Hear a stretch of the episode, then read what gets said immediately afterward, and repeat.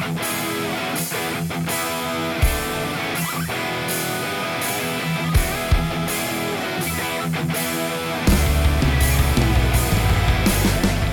and welcome back to the penultimate episode of Series 3 of 3 Sports Rankers, the lockdown pods as uh, they've become known to nobody. And uh, actually, guys, seeing as we're entering into a second lockdown, or at least I am anyway, are you guys caught in the in the North is generally screwed kind of spectrum? We seem to be ju- like just on the border of getting caught. I know Bradford and Kirklees are both going back under. We seem to have, have survived for now in Leeds, but it does seem to be a sort of element of inevitability about it. Like we're, we're, we're very close to a lot of hotspots, so uh, our time may be coming in the next few weeks. Although I'm not sure we can guarantee a, a series four straight off the bat, but we will do our best. Uh, lockdown permitting. Uh, that's Sam Barker, Callum Scotland's with me. I'm Rob Schofield, and uh, as I say, this is series three, episode eight, our second listener topic of the series, and uh, it is sporting scandals this week. Um, I have decided to choose a topic which I can play no part in describing or explaining whatsoever, and uh, as was uh, foreshadowed last week. Uh, I have given a little disclaimer that I will be showing absolutely zero opinion when deciding upon the podium for this week, uh, as I quite like my job. Uh, so, guys, how was this week's uh, research? I suppose greatest is a bit of a strange kind of way to approach a, a topic like sporting scandals. Yeah, I think biggest sporting scandals would maybe be the better way to describe it, but um, quite a lot of them was what I found. There's quite a lot of sporting scandals to pick from, and then there's you know the sporting scandals which are directly related to the sport, and then there's sporting scandals which just involve sports people but not directly involve their sport. So it was um, a pretty careful juggling act, and um, I, I, do you know what? I think I'm quite happy with the three that I've come out with. Yeah. Where on the list do the 1996 Liverpool FA Cup suits rank? Do we have any of David Beckham's haircuts in here? No, I've I've gone a bit more um, No. criminal than that. I don't know. Some of David Beckham's haircuts are pretty criminal. Some of those suits, in fairness, but um, actual actual criminal. Yeah, I'm- kind of with you on that, Callum. Like it was, I went into it thinking there was it was going to be quite obvious to me what was going to make my podium, um, and then once I sort of started doing research, I, I kind of stopped after a while because I was like, if I keep going down the various rabbit holes, I'm going to have like 17 different podiums that I could pick from. Um, so it was quite hard. It was quite hard to narrow it down, and I, I did the same as you. I sort of went for biggest rather than greatest sporting scandals. I don't know. It'll be an interesting episode. It will be interesting to see if we have any crossover. Yeah, absolutely. So if you've not listened to Three Sports Rankers before, uh, Callum and Sam will uh, put forward their bronze, silver, and gold choices, and I will decide uh, who takes each place on the podium. Points awarded one for bronze, two for silver, three for gold. And speaking of points, going into the penultimate episode of this series, I'm on 21, leading the way, looking to retain my title, although I'm sitting this one out, obviously. Uh, Sam is on 17, and Callum, with quite a few listener points on the way, you're on uh, 13, but the title is is absolutely not in any case out of your grip here. Well, yes and no, because I'm I'm hosting next week, so there's a very slim chance if I pick up all the listener points and then somehow fix it next week so that you draw three all, maybe I'll win, but I think it's pretty doubtful at this point. Well, we're looking for a tight finish. Uh, it's looking like it's going to be a pretty close finish either way. Um, Callum, I'm going to start with you for bronze on sporting scandals. Uh, Mhm. which way have you gone? Uh, I've gone for, unsurprisingly, an American sports answer, which is the 1919 Chicago White Sox. So we're going back over a century here, but uh, the 1919 Chicago White Sox were embroiled in what has become known as the Black Sox scandal uh, for when they threw the 1919 World Series against the Cincinnati Reds.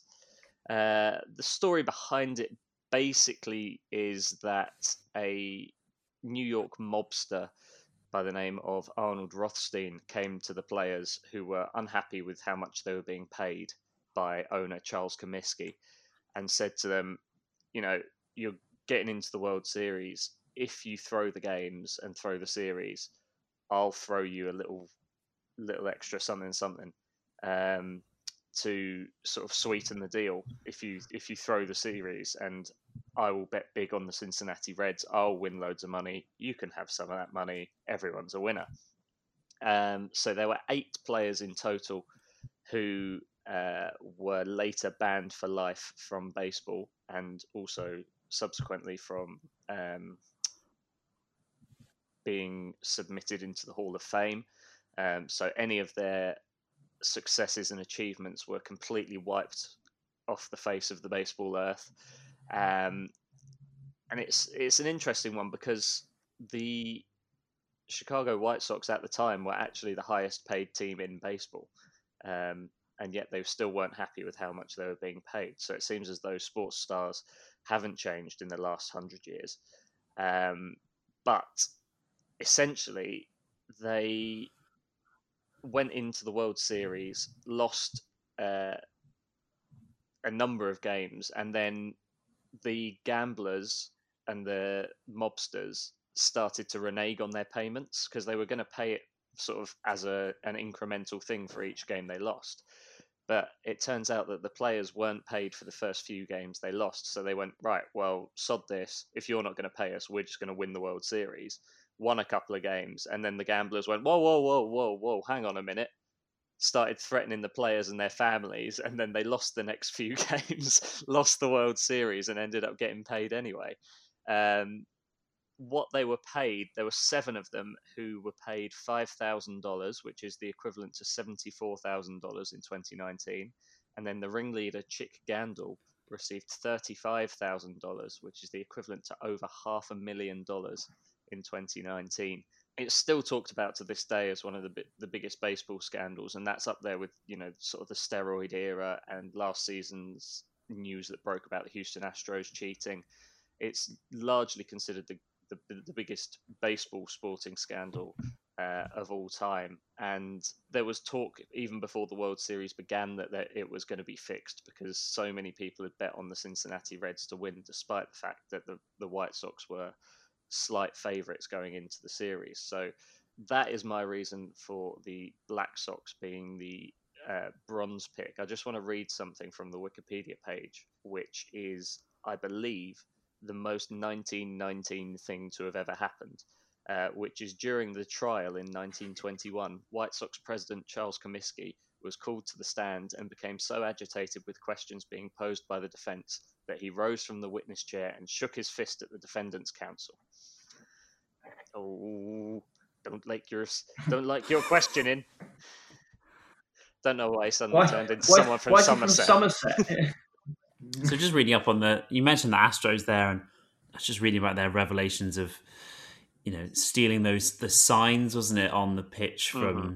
The kind of two seasons past, um, using kind of technology to try and gain an advantage there.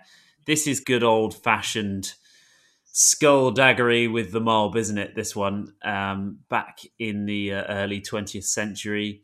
I see they were originally acquitted by the public court, and it was only the newly uh, commissioned kind of baseball president or whatever it was that actually just you know threw the book at them. I didn't actually read that bit. I was just kind of looking for reasons to put them in bronze. no, no, I just I, I, just find it interesting that in a public court it was like, yeah, you know, fair game, but among baseball uh, hierarchy themselves, they decided to ban them for life and well, scrap all their records. Yeah, baseball's always been a game sort of for the purists by the purists. Like there's there's a lot of people who are even today still not sort of up to date with the fact that having certain statistics mean makes you a better player. Lots of people are still on the side of batting average, which is by far one of the most outdated statistics in sport. But um, it, yes, baseball's always been a, a, purist's game for the purists by the purists, and uh, it seems as though even in 1919 that was the case. Right, Sam. The Black Sox which do sound like a little bit like uh, I don't know some kind of New Zealand kind of welly wanging team for some reason. I don't know. Uh, Sam, what's going up against them? Um, don't give me, don't look at me like actually that. the New Zealand way. What no, um, my bronze pick is the 2000 Paralympic Spanish basketball team. Um, one you might have to Wikipedia, Rob. Um, but this is basically the story of how Spain was stripped of its intellectual disability basketball gold medals during the 2000 Paralympics. So, intellectual disabilities, um, well, athletes with intellectual disabilities were only added into the Paralympics in 1996, so only four years before. Um, and, and in 2000, the sort of baseline to compete in these categories was that you had to undergo a mental test to show that your IQ was no higher than 75. Uh, that was the measurement at the time. I, I, believe it's probably changed since then, but that was the measurement at the time. During the Paralympics, Spain absolutely cruised to the gold medal, suffered sort of no competition at all on the way. Um, but they didn't actually hold it for very long because one of the, their team, a man called Carlos uh, Carlos Ribagorda, so not only was he a member of the victorious team, but he was also an undercover journalist. Um, and he revealed to a business magazine that most of his colleagues had not undergone any medical tests to ensure that they actually had uh, an intellectual disability. So initially, the allegations were denied by the Spanish Federation of Sports People with intellectually disabilities. I think I've read that right, possibly slightly wrong, but um, it was then later confirmed after testing was done that 10 of the 12 winning team members were in fact not disabled and did not meet the criteria. Um, so the president of the SFSID, uh, because I won't try to say again, Martin Vicente then apologised and resigned. Um, I, the, the, big the big aftermath of this, which is why it stood out though, was that the IPC, the International Paralympics Committee, then decided to actually suspend all official sporting activities involving intellectual disability. And this was not brought back in, it was not reinstated until 2009. Uh, so there's nine years, almost a decade there, where athletes who, you know, fell into that category had absolutely no way of competing. Almost this, the, the decision by the Spanish team robbed uh, a, a section of Paralympic athletes for almost a decade, two Olympics, they were not able to compete. And I just, I was sort of umming and ahhing on my bronze. I mean, actually, the, the, the scandal that Callum talked about was one I was thinking of, but this one had ramifications for other athletes who who were innocent, who weren't involved, and lost a decade of their career. And that was what really sort of irked me, and why this one uh, this one landed in my bronze spot as you were reeling off the story there, I was just reading up on it myself, and that's an incredible story. I didn't know I'd not heard of that. I was surprised. I, I, I haven't heard of, it. of it either. Yeah, it really surprised me, and I I don't remember there being a big sort of. I, I was six when the 2000 Paralympics. Yeah, but I can understand not being that like clued up on it at the time.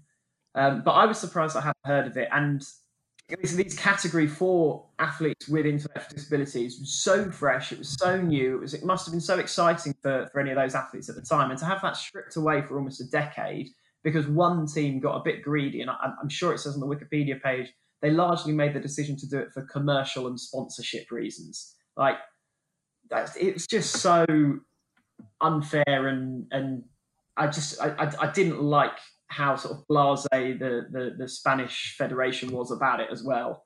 Just like, oh no, it wasn't us, it wasn't us, it wasn't us. Here's proof it was you. Oh, okay, yeah, man, maybe it was us, maybe it was us, maybe we did do that. The one thing I will say about that though is that I've does the blame not mostly fall on the IPC for not successfully testing people? I, I have to say I, I don't know. I don't know. Uh, I don't know whether. I, I, mean, I'm sure now after that has happened, the IPC will have will have stepped in and will now do its own testing.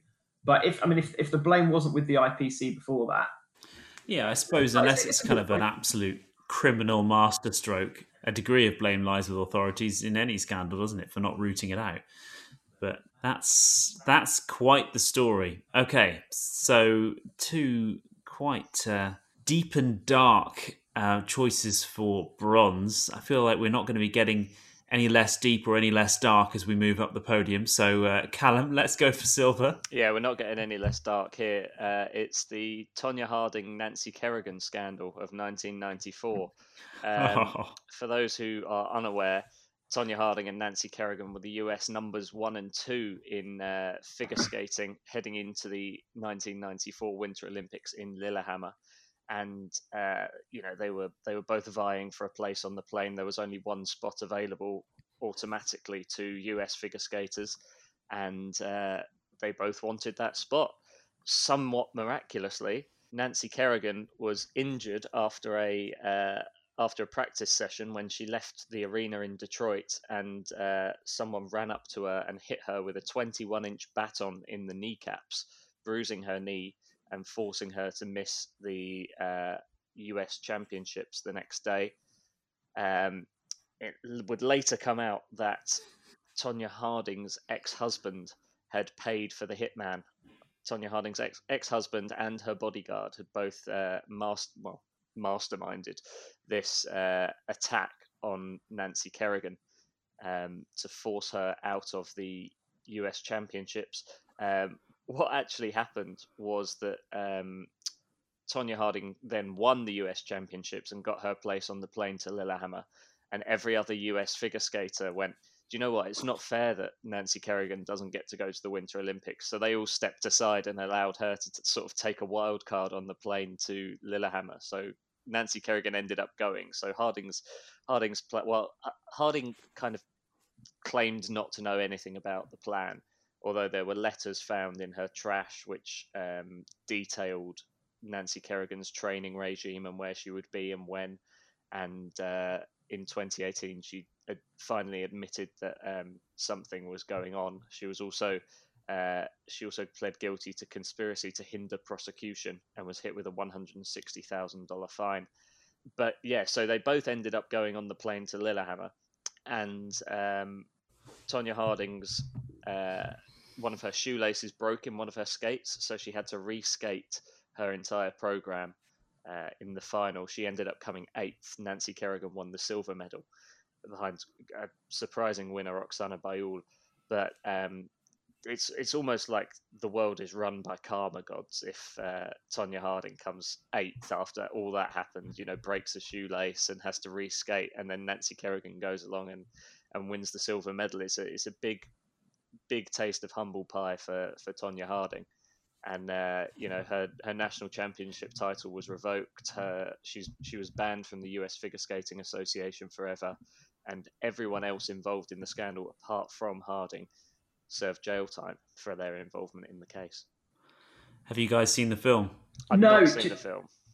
Oh, it's good. I've got it on my on my list of films to watch, and I had no idea because I, I, I, I came across this one as well, and I, I it's I'll say it's not in my list, but I really wanted to get it in my list because it's just such a it's such an outlier in the sort of world of sports scandals. Like, unsurprisingly, there's not a whole lot under the figure skating scandal section on Wikipedia, and then there's just this bizarre story about like backstage attack. It's it's I mean it's a, it is a really really just unique event. And I, I, can't really think of any other sports where anything like this. Yeah, I mean, how often is figure skating like even a back page like news story, let alone a front page news story, which it was for like the best part of two months in in 1994. Like just such a minor sport, and then it just absolutely exploded after this attack. And you know, it's it's absolute madness that it happened, and then for it still to be talked about. I mean, it's still it's still referenced, and like Rob said, there was a film made about it, and it's still referenced quite a lot of the time. And with what 26 years on, it's it's madness. This kind of is the absolute peak of DIY scandal That's such a weird but accurate way of putting this story. DIY scandal. The collapsible uh, baton to the knee.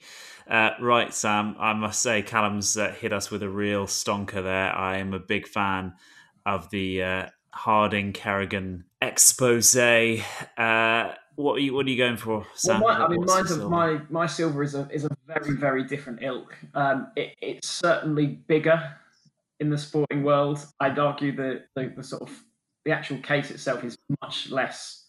I mean, fun's not the right word, but probably much less interesting. But I'm going to give you wire fraud. I'm going to give you racketeering. I'm going to give you money laundering. I'm going to give you the 2015 FIFA corruption case. I don't really want to go into. Oh, it's a big one because there's a lot. There is a lot that happened, a lot that went on. Um, but I mean, the sort of very, very basics around it is an FBI investigation indicted 14 people in uh, in 2015. All of them, you know, senior FIFA officials in some capacity or another. A lot of the investigation was around collusion between officials of continental football bodies, CONMEBOL and CONCACAF, um, as well as some sports marketing executives as well. It basically exposed widespread corruption um, at the top of the governing body of the biggest sport in the world. And that, for me, above anything else, is is is how it ended up on my list. I, I it's not the most sort of I was sort of saying that fun is not the right word, but it's not the sort of most exciting. You know, there's no. Well, it's quite it's quite dry, isn't it? And it's, it's, it's a dry um... story, which is why I'm I'm not going to sit here and start reeling off loads of details about um, everything. But I mean, ultimately, it just left FIFA in in shambles. You know, it, it led to Sepp Blatter leaving his post as president just three days after being voted back in. I mean, him and UEFA president Michael Platini initially had a 90 day suspension. That was then increased to eight years ban from the entire sport of football. Um, and I think now it, it's done, at least in the short term, it's done irreparable damage to FIFA's image. I mean, I, I know, you know, people sort of don't take FIFA as seriously as they would have done 10 years ago. Uh, it's, it's hard to argue against that. I mean, for anything in, in, Infantino can do at the moment, the current president, it's it's it's something that has made FIFA's image, at least for the next probably decade, pretty irreparable because of just well, yeah, how widespread the, the, corruption was at the at the highest level, or almost the highest level. Kind of goes without saying, doesn't it? And interestingly, just last week, prosecutors in Switzerland launched legal proceedings against Infantino in relation to an alleged secret meeting he held with the Swiss Attorney General uh, Michel Lauber. Uh, you know, Infantino will continue his role as FIFA president. Both men have denied any wrongdoing, but these uh, these tales and these waves of scandal and, and mistrust just continue, don't they, in FIFA? And 2015 was the pinch point yeah, you're probably right, Sam. You don't really need to keep going on and on because we'll tie ourselves in a, in a, a legal noose if we do. um, but Callum, what would you say first of all, just about that? Because yeah, two very very different scandals. Yeah. Um, difficult to compare. I'll, I'll, I'll probably admit, but I'm going to have to do that at some point. So. I mean, it's it's the one thing I will say about the FIFA scandal is that it was kind of bubbling under the surface for a long time before it came out. Like when it when it eventually arrived, I don't think anyone was particularly surprised by what came out. You know, there, would always been talk that Sepp Blatter was running kind of a, a FIFA, uh, like a, a football esque dictatorship. Harding scandal just came completely out of the blue and was so sort of. Um, it, it was completely sort of competition motivated and purely motivated by um, fame and you know medals and competition that it's it's that's why for me it got onto the podium at least ahead of FIFA.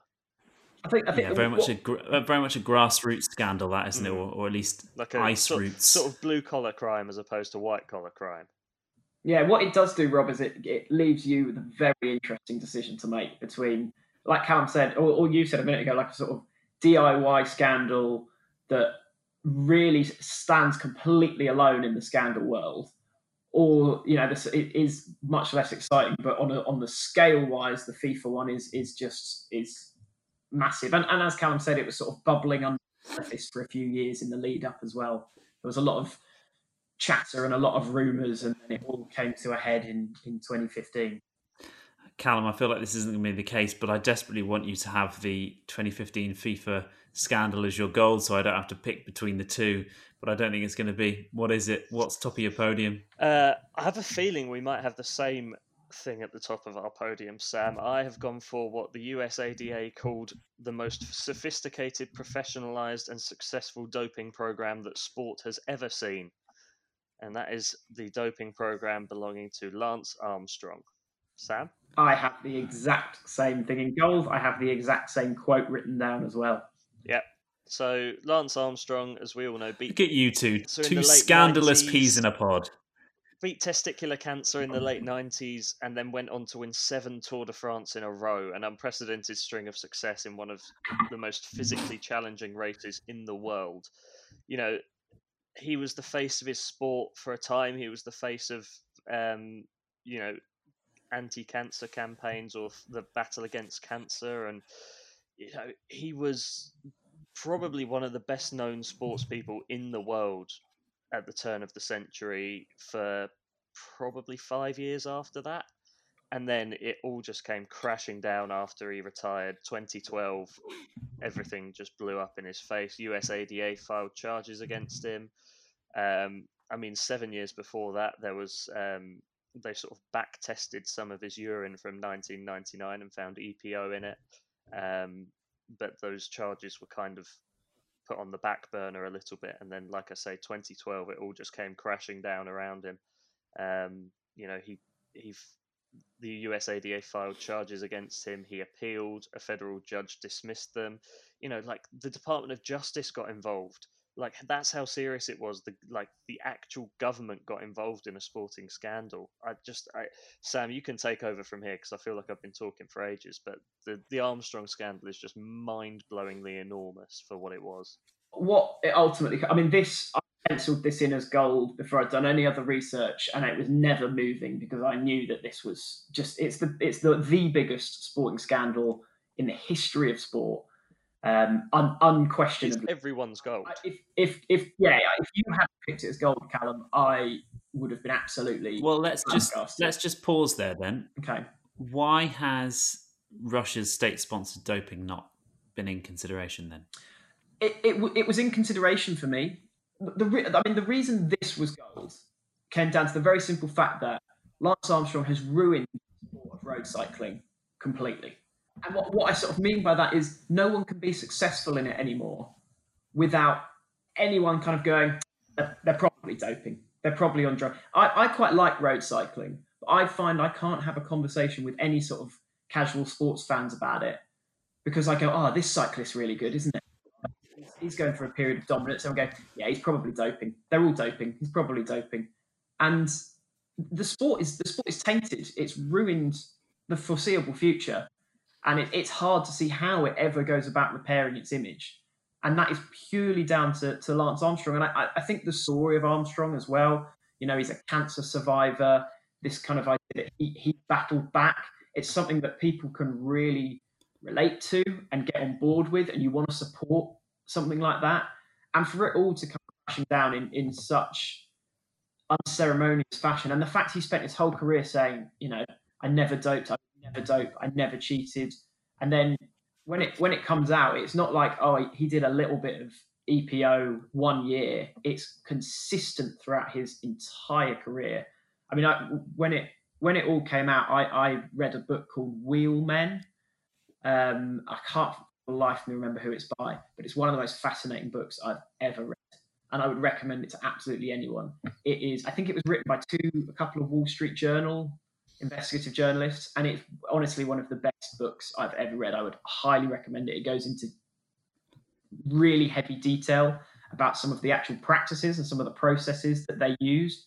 Um, stuff like the, the US Postal Service team would be on the team bus driving from sort of one stage to another.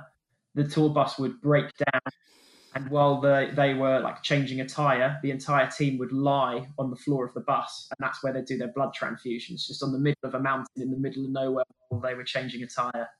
It's, it, I mean, the level of detail, as, as Callum said, I mean, uh, the quote, I, I, I've got it written down somewhere, but I can't actually see it now. Oh, yeah, the most sophisticated, professionalized, and successful doping program that sports has ever seen. Don't know why I'm still arguing for gold. We both get as gold, but it can't. it can't not be gold. An impassioned rant at how Lance Armstrong's completely ruined road cycling. Uh, one of our strongest, I think, in the history of three sports rankers. But uh, as you didn't, you didn't even have, you didn't even have to go there, Sam. But you went there anyway, and that's what we love about you on this podcast. We know what's top of the podium for sporting scandals. It's Lance Armstrong's doping history. Right. Okay. So three points each. Now we look back to bronze and silver. I'm going to start with bronze. I'm going to have to go for the Paralympic team because I said I wouldn't justify, but I feel like I need to. I'm going to go for it because it's kind of multifaceted and it leaves an awfully bad sour taste in the mouth that, that a country or even just a department within uh, the sporting system would, would stoop so low to do this, but also it's the impact that it had um, on Paralympic sport in general um, and denied, as you say, almost a decade's worth of, of athletes from competing. Callum, I thought that the 1919 Black Sox is a really seedy and dark tale. Um, but the one thing I just kept thinking was, I'm sure there's probably other mobsters and gangsters that have got involved in sport. It's it's although it's probably, I mean, would you say it's probably the most high profile? Yeah, element of when you know when when money comes into it and, and gambling and you know I think, gangsters I think in, ter- in terms of things that have been sort of concrete and proven, that's it's it's the only one really that's on record as having happened. I'm sure, like you say, I'm sure there's sort of behind the scenes of exchanging of money for certain things, but you know we've seen it happen in cricket and things like that. But I think the the, the Black Sox scandals still have such a lasting effect on the sport now is is probably the most high profile one that exists. So Sam's taking the bronze, silver. My head says FIFA. My heart says Harding. Yeah, that's that's absolutely right for for, for silver. I think. I'm going to give it to Harding, Kerrigan, because it's just it's so unique and it should be on here somewhere. It, it feels a bit wrong to be omitting the FIFA scandal, which, as you say, Sam, was the biggest in the biggest sport in the world and has just stripped an organization, a, a governing body, down to its bare bones. But I suppose the one thing I'd say with all this is it's arguably and allegedly not proven to be the case, still ongoing. And maybe there may come a day when everything changes for good. But as we know, with sport and money and power, things can get very complicated at the top. So we're going to go for um, Harding Kerrigan's story just because it's bizarre and wonderfully weird. Go away and watch the film, both of you and listeners. Callum's getting two points for the silver, and you're both getting three points for the gold, with Lance Armstrong taking the podium. So I make that incredibly tight going into the final episode of Three Sports Rankers. Callum, I've got you on 18. I've got Sam pulling level with me on 21. Oh, So, all to play for going into the final episode of Series 3.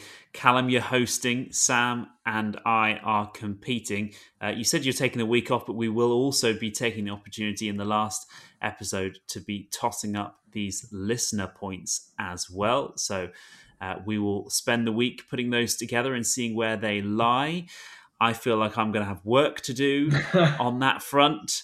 Uh, Callum, what have you chosen from the topics that we've been sent in by the listeners? Who uh, it sounds as if we're going to have a big say in where the title ends up this series. Uh, what have you gone for, and what Sam and I going to be very spending quickly, the week we should say thank you to Nick Wright for sending in this week's topic, sporting scandal. Again, we should say Again, thank yeah, back, to back to back listener topics. He Nick. is, uh, yeah, he's he's been he's been pretty good at sending those listener topics in. He also wanted me to tell you, Sam, that um, if he ever plays you at tennis, he would uh, double bagel you. A little bit of fighting talk as well. Looking at Nick, you can come again with topics like that and with trash talk like that. You can come again. um, Absolutely. looking at the list of suggestions, did we do sporting rivalries last series? Yeah. we did, yeah. In which case, do I make it three out of three for Nick Wright? Oh, the Nick Wright listener topic hat trick. No, do you know what? I'm going to go with a suggestion that came from one of our old colleagues, Bart. Uh, I want you to give me the three best World Cup goals since. I'm going to put a parameter on this since 2002. Shock. Well, because just Oh, otherwise just you have plucking 2002 out of there. otherwise you have to go back and look at like God knows how many goals. At least Yeah, if I go fine. 2002, you've got a finite number of goals to pick from. I mean, you still have a finite number of goals to pick from anyway. But um, so best World Cup goals since 2002 is going to be next week's listeners' topic. To finish off Series 3 and decide where the title goes. 18 plays 21 plays 21. We'll be back next week uh, with the finale of Series 3. Remember, you can get us on social media at 3 Sports Rankers on Twitter and on Instagram. And uh, we say this every week, but it really would mean the world. If you're listening to this and you've got your phone next to you, uh, just jump on the app. There will be a uh, rating, a scoring, a reviewing system just give us as many stars as you like there. Uh, not many people do it across the pod- podcasting platforms, and as a result, yeah, Sam wants all five stars, and quite rightly so, especially for his Lance Armstrong impassioned rant today. Um, give us a review. Uh, as I say, not many people do it on the podcasting platform. So any podcast that does get some reviews any particular week, it really does help us promote and grow. We are only small. We're looking to become bigger. Uh, we hope you enjoy what we're producing for you uh, through this lockdown period. Uh, until next time, then, from Callum, Sam, and myself, uh, we'll speak to you next week on Three Sports Rankers.